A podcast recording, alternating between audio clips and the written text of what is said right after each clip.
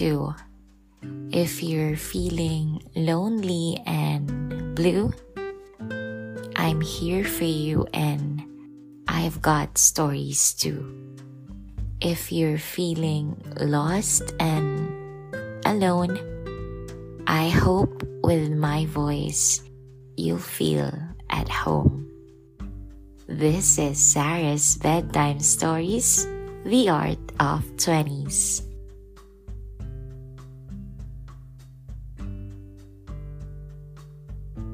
Hashtag Ama Cabogera. Confidence is the key. There were times this year when I was invited to be a judge or a host. Napansin nyo naman yon sa mga nagdaan kong episodes or kung fina-follow nyo ako sa Instagram, nakikita nyo yung mga stories ko, yung mga reels ko about these events. So, if hindi nyo pa ako fina-follow para updated kayo sa aking mga ganap and the mga judging thingy, Follow niyo ako sa Instagram. It's at S-A-H-M-A-E-L-U-G-T-U. It's sa Mailug2. Hindi ko pa na kwento yung mga experiences ko doon pero eto na.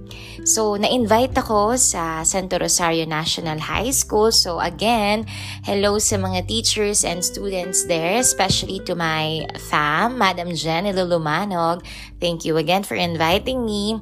Another was during the University of the Assumption Senior High School, Terra Cultura.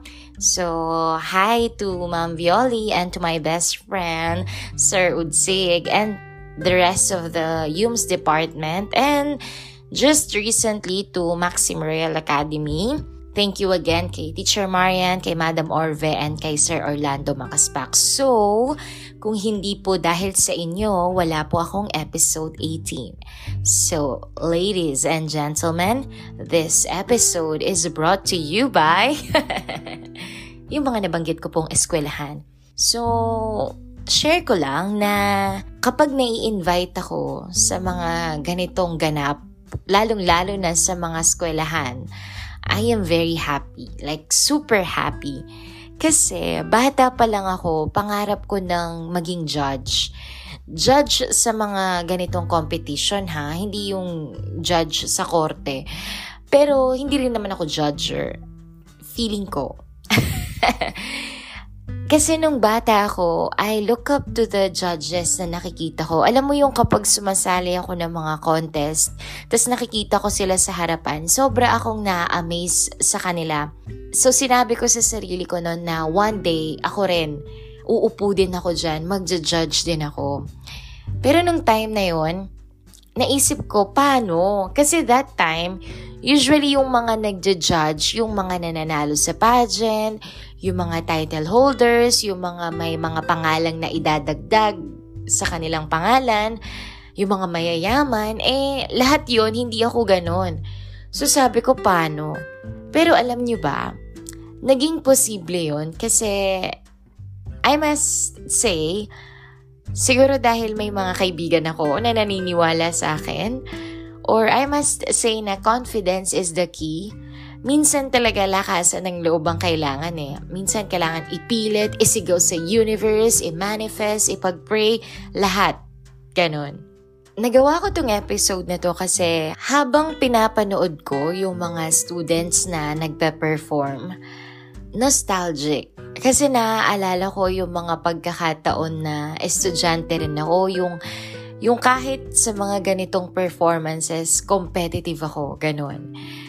When I was watching them, I saw them preparing for their presentations kasi alam mo yung nakaayos talaga yung hair, yung may costume, tapos alam mo yung giggle sila, yung excited sila na magpakitang gilas. Ganon. What I love about attending events like this, yung nakakakita ako ng mga pure talents, yung apakaraming mga students, yung mga talented, pero if there's one thing that will make them stand out or to be the best, I think it's hashtag confidence is the key. Sa mga performances na napanood ko, ibang-iba talaga kapag ka confident yung student sa ginagawa niya or sa sarili niya.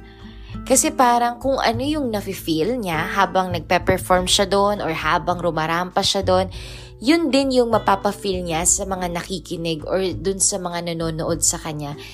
Iba yung approach nung confident. Kaya pala nung bata tayo, di ba, pag nagpe-perform tayo, laging sinasabi sa atin na, stand straight, ganon, di ba? Stomach in, chest out, always smile, ganon. Tignan mo yung mga judges, ganon pala yung feeling. Oh my gosh, I feel so old. anyway, habang pinapanood ko sila and habang ginagawa ko tong episode na to, naalala ko kung paano ako naging malakas ang loob before, how confident I am. Naaalala niyo ba yung kwento ko about sa sports fest na sinalihan ko nung grade 6 ako? If hindi niyo pa yun napanood, nasa episode 2 yon ng aking podcast. So, gaya ng nabanggit ko, hindi ako sporty. Wala akong alam na sports. Nagkataon lang na konti yung mga participants noon sa discus throw sa district namin kaya nanalo ako na first place. Wow! so, dahil doon, kapag nanalo ka sa district nyo, masasama ka sa municipal meet. And pag nasa municipal meet ka na, expected na magagaling na yung mga kalaban mo. So, dahil magagaling na sila at uh, hindi na kinaya ng aking uh, skills, natalo po ako. Lot-lot po ako that time. Kaya lang, biglang may athletic meet. I mean, running. Ano ba? Track and field, yon Walang representative yung district namin. So, nagtatanong sila sino daw ang gustong sumali. So, si tita ko, si Ma'am Glo, sabi niya, sumali daw ako. Kasi, lima lang daw yung mga participants. Sabi niya lang, mahalaga, matapos mo lang. Sabi niya, magkakamedal ka. So dahil confident ako na hindi ako susuko, kaya ko to, ganun yung feels ko, sumali ako dyan. Pero alam nyo ba, ang nakakaaliw dito, kasi yung outfit ko nun, hindi siya pang athletic meet, hindi siya pang running, hindi siya pang takbo. Ang OOTD ko nun, parang palda short siya, 'di ba? Alam na alam mong hindi ako athlete at saka sporty, 'di ba? Sasali ako ng sports fest, nakapalda short ako. Hindi ko rin alam kung bakit 'yun yung suot ko. Hindi ko maalala. So, ang naalala ko, dahil nga hashtag competitive ako, wala akong bakas ng training, hindi ako tumatakbo, pero sumali ako dyan. And take note, it's 800 meter dash. So, ganun kahaba yung tatakbuhin grabing confidence level ni ate mo, girl. So, dahil nga ang goal ko lang ay magka-medal at tapusin ang 800 meter dash, may ano yun, di ba? May tunog na maririnig ka para start na. So, pagka-start, takbo agad ako dyan. Yung super takbo na ako, umpisa pa lang. So, parang confident ako sa sarili ko na, uy, uuna ako ah. Parang, parang feeling ko tuloy, ang lakas ng tiwala ko sa sarili ko na mananalo ako, no? Kaya lang, nung tumatagal na, nafe-feel ko na yung pagod. Tapos, ang layo pa nung iikutan. Siyempre, nakikita mo yun habang tumatakbo ka, di ba? So, parang pabagal ako ng pabagal. Tapos habang napapagod na ako, bumabagal na ako, nakikita ko na unti-unti na akong nauunahan ng mga kalaban ko, guys. Grabe, pinilit ko. Pinipilit ko talaga silang mahabol. Pero grabe. Grabe, grabe. hindi ko na kinaya talaga. Tapos ang nasa isip ko noon, sige, basta tapusin ko lang to. Kasi sabi nila, basta daw matapos ko yung 800 meter dash, kahit naglalakad na lang, magkakamedal ako. So siguro mga nakaisang ikot lang ako. Yung papunta dun sa matapos ko yung isang ikot, papunta sa pangalawang ikot, hindi ko na talaga kinaya kahit maglakad. Alam mo yung habang tumatakbo ko, parang gusto kong humingi ng tulong na, guys, help, gusto ko na ng tubig, o kaya hindi ko na kayang gal- igalawang pa ako, something ganun. Yun yung pakiramdam na super confident ako to the point na kahit wala akong kakayahan, sinubukan ko for the love of medal nung panahon na yun. Grabe. Pero hindi ko makalimutan kung paano ko tinatawanan nung aking mga kasamahan noon, yung mga teachers noon. Pero confident lang naman ako. alam nyo, kung nakikita nyo lang ako talaga, ide-demo ko talaga kung paano ako tumakbo. Alam mo yung takbong hindi pang track and field talaga. Yung takbo na parang nasa beach, tapos hinahabol. Guys, totoo. Yun, nakakatuwa yun para sa akin. Pero meron pa. Siyempre, alam nyo naman, pag ako, ang daming chika. Ito naman, high school na ako. So, nabanggit ko na sa aking previous episode kung saan ako nag-high school sa Maxim Royal Academy. So, kwento ko lang na first year ako noon. So, gaya ng sinabi ko, transferee ako noon.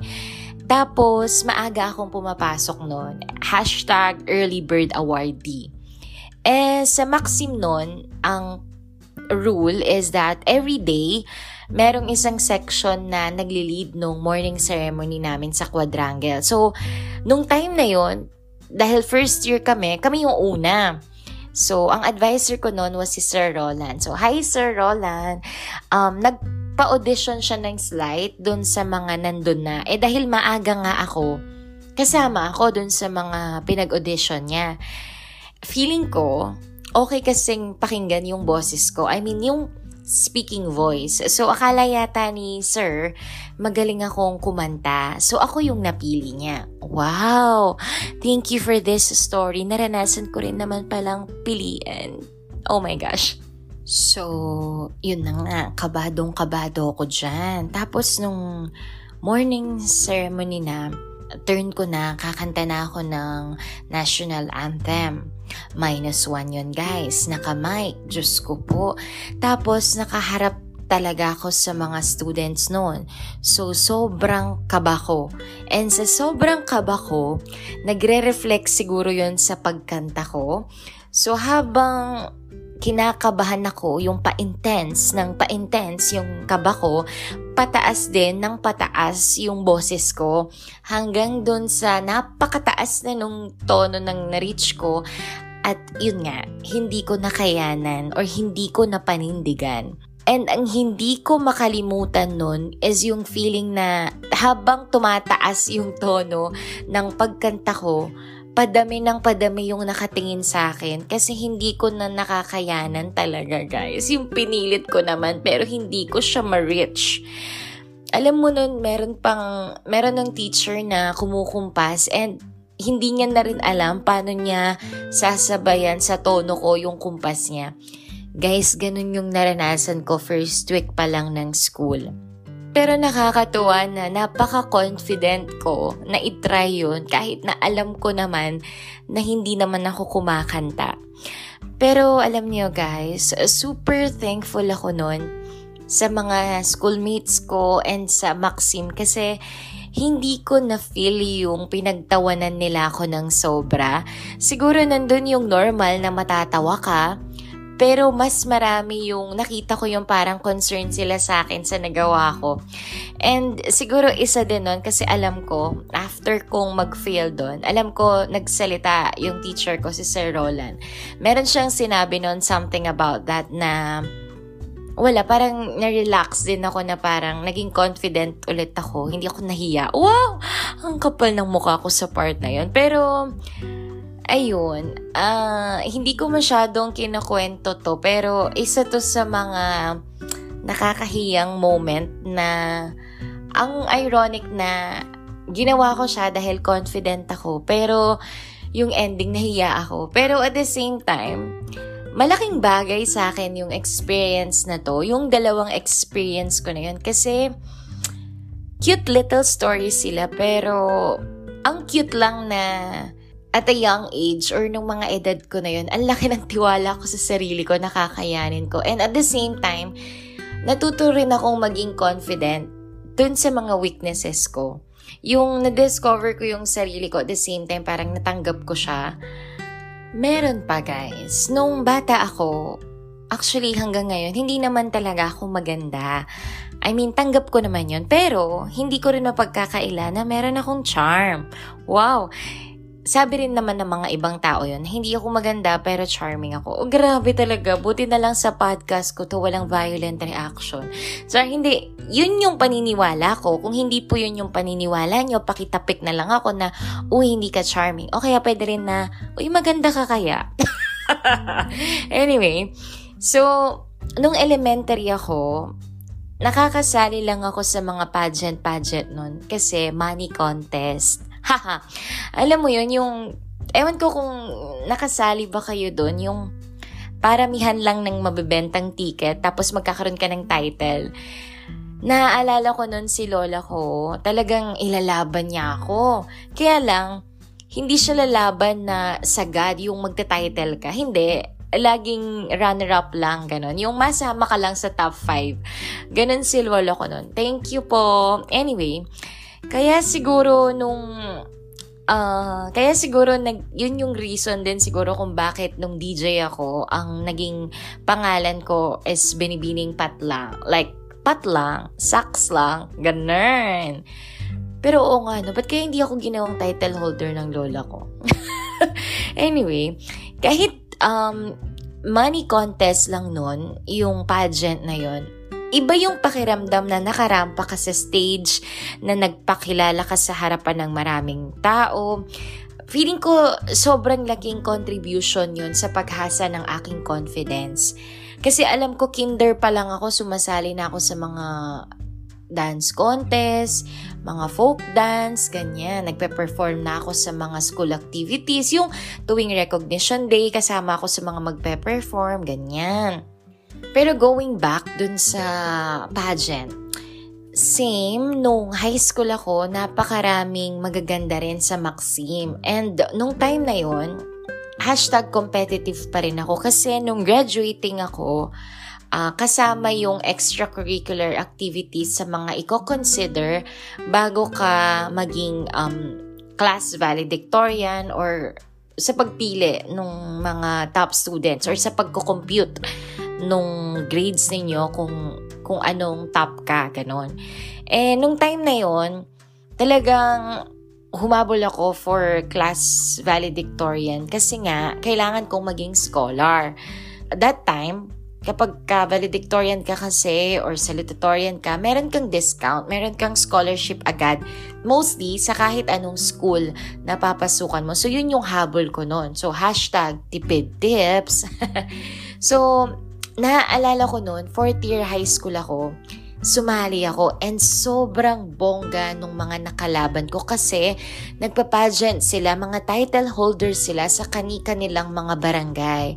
Tapos ako, ayun, wala lang, confidence lang ang meron ako. Naalala ko na napakaganda nila, magaling talaga silang rumampa, beauty queens talaga. Tapos naalala ko nun yung mga heels pa nila, yung mga 3 inches, 4 inches. Tama ba? May 4? Basta matataas. Tapos ako hindi ko man lang kayang mag 2 inches na heels. Alam niyo yun? Pero gaya nga ng title ng episode na to, hashtag Ama Kabogera, confidence is the key, tuloy ang laban. Sumali ako dyan. Siguro, yung nakapagpadagdag ng confidence ko that time is yung mga kaklase ko for Sampagita uh, yung kahit kabadong-kabado ka na, makikita mo yung pag-cheer nila sa'yo, iba, yung, yung sigaw nila, yung pagpalakpak nila, yung excitement nila pag lalabas ka ng stage. Alam mo yun, yung parang maniniwala ka na, ay hindi, kaya ko to, may laban ako. Ganon yung dumating sa akin, ganon yung na-feel ko. Pero alam nyo ba guys, nung time na yun, ginawa ko lang yun kasi pag sumali ka, automatic may points ka na sa extracurricular activities. So alam nyo ba, buti na lang talaga may question and answer portion doon. And ayun, dahil doon, nanalo ko ng first runner-up ulit. Runner-up ulit ako. Pero at least, nanalo kasi talagang bongga yung mga kalaban ko noon. Siguro may audience impact. Char!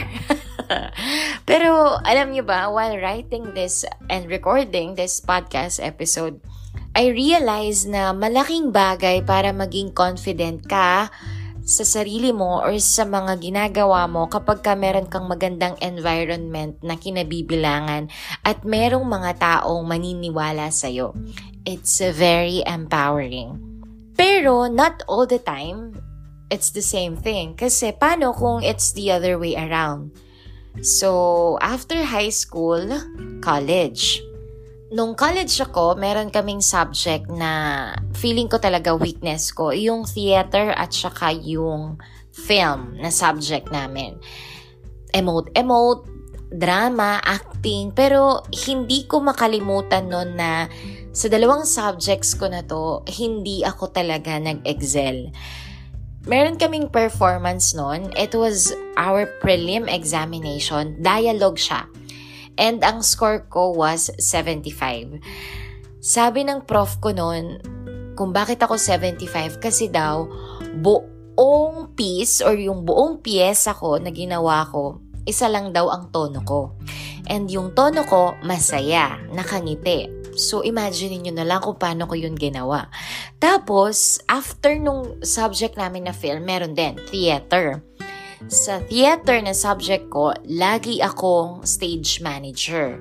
So, there was one time no na wala yung bida or wala yung isang character and pag SM ka kasi or stage manager, ikaw yung magsasab. So, ako yung nagsab dahil wala yung isang character. And habang pinano, pinapanood ng prof namin, talagang nakakaisang line pa lang ata ako, talagang pinatigil ako nung prof ko. Tapos, hindi ko maalala kung anong sinabi niya. Siguro pagod na ako that time, hindi ko na natandaan. Pero ang alam ko, same comment na yung pag-deliver ko ng line is isa pa rin yung tono. Masaya pa rin.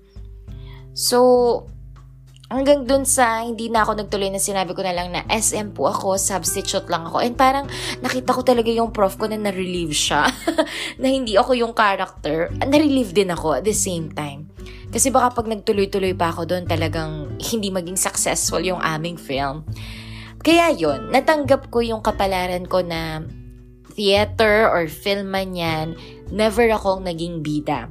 Kaya siguro nung naging teacher ako, tapos merong mga performance tasks yung mga students ko, gustong gusto ko talaga na parang hinihikayat ko sila na sumali sila sa mismong video na nandun sila.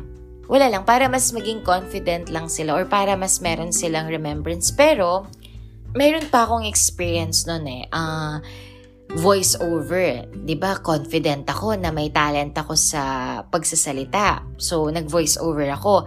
Kaya lang yung i-voice over ko ay isa siyang trailer ng isang film, short film. And yung film ay horror. So nung pinakinggan ng prof namin yung boses ko, ang sabi niya, ang boses ko daw ay pangbata hindi daw siya bagay sa horror. And then, hashtag, real talk, totoo naman. Pero alam mo nun, yung feeling ko parang nababawasan ako ng tiwala sa sarili ko kasi parang feeling ko nalulungkot ako na sinubukan ko namang mag-acting, na malungkot, na natatakot, pero bakit hindi yun yung lumalabas? Yung nag-internalize naman ako ng bongga, pero bakit tunog masaya pa rin? Pero looking back, na-realize ko na yung mga comments ng prof ko na yon hindi sila naging rason naman para hindi ako maniwala sa sarili ko eh. It's just that binigyan niya ako ng idea na kung hindi ako para sa drama, hindi ako para sa horror, san ako? Ganon. And then, yun na nga, nung nagkaroon na kami ng subject na radio broadcasting, it was Ma'am Arlene David. Hi, Ma'am A! Yun. Dito ko nabigyan ng chance or dito ko nagkaroon ng confidence sa boses ko. Kasi, dito ko na-realize na kaya pala hindi ako pwede sa horror or sa drama. Kasi para pala ako sa radyo, para pala ako sa entertainment, para pala ako dun sa makapag-deliver ng message na makapagpasaya, ganun, makapag-inspire. Hanggang ngayon, sa podcast, ngayon ko na-realize na kaya pala hindi ako magaling mag-acting sa boses, something ganun. So, ayun, na-realize ko na dun pala ako sa chika-chika, sa no acting required, sa genuine lang, true lang, ganon. Pero seriously, nung naging teacher na ako, napakaraming talents ng mga students and madalas nahihiya lang silang ipakita yung kanilang tinatagong galing. I am very lucky to have this um, teachers, professors na nabigyan ako ng chance na magpakita talaga ng skills ko and nagbigay sila ng mga comments para mas makilala ko or mas mahasa ko kung ano yung talents ko. Ginagawa ko tong episode na to, naalala ko, meron akong section noon, it was St. Peter Claver, 2018 to 2019. And meron akong isang student, si Joanna Marie, sobrang mahiyain niya. Hindi ko yata narinig ng malakas yung boses niya sa klase. So sa ilang buwan, napakatahimik lang niya. Nagpe-perform siya pero sakto lang yung boses niya. And then, nung last day namin, kasi ang last day ko lagi halos kapag ka sa subject ko, meron kaming parang film festival. And doon sa film festival na yun, merong program na depende sa klase kung ano yung gusto nilang gawin. And hindi ko makalimutan yung event na yun kasi believe it or not, yun yung time na nag-perform siya.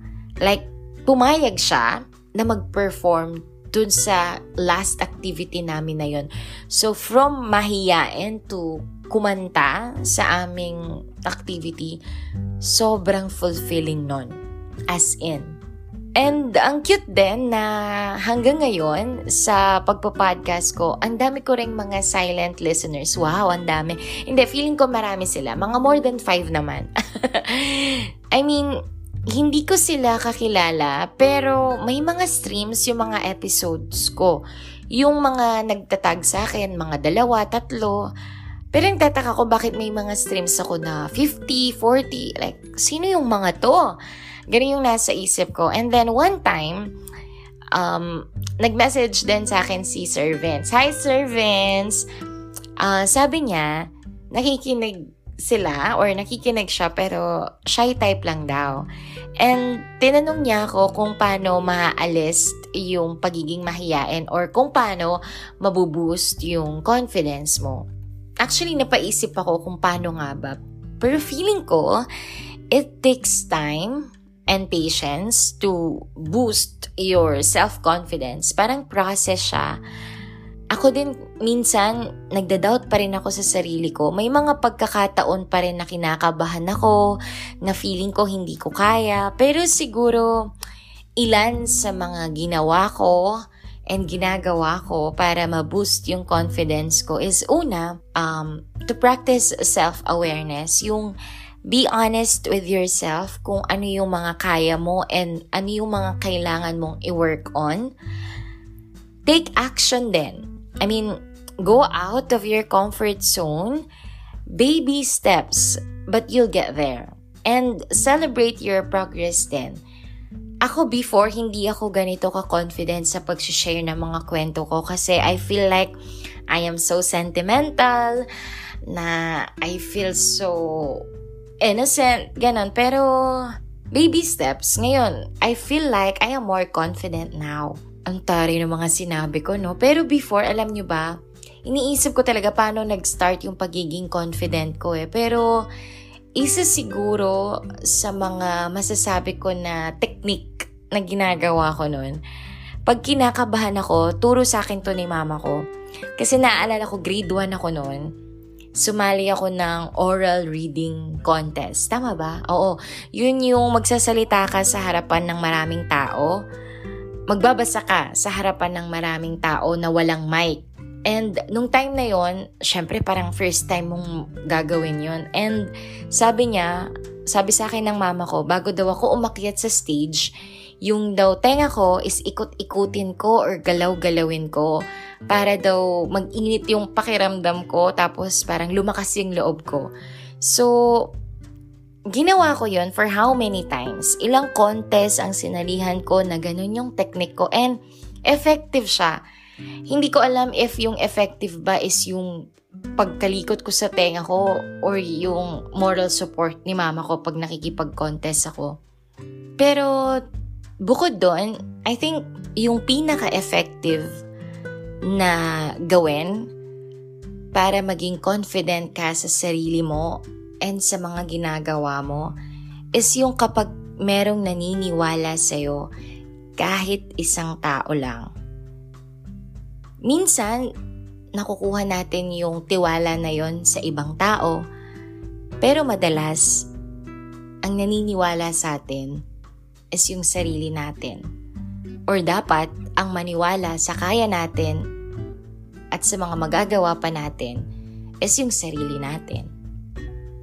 My thoughts?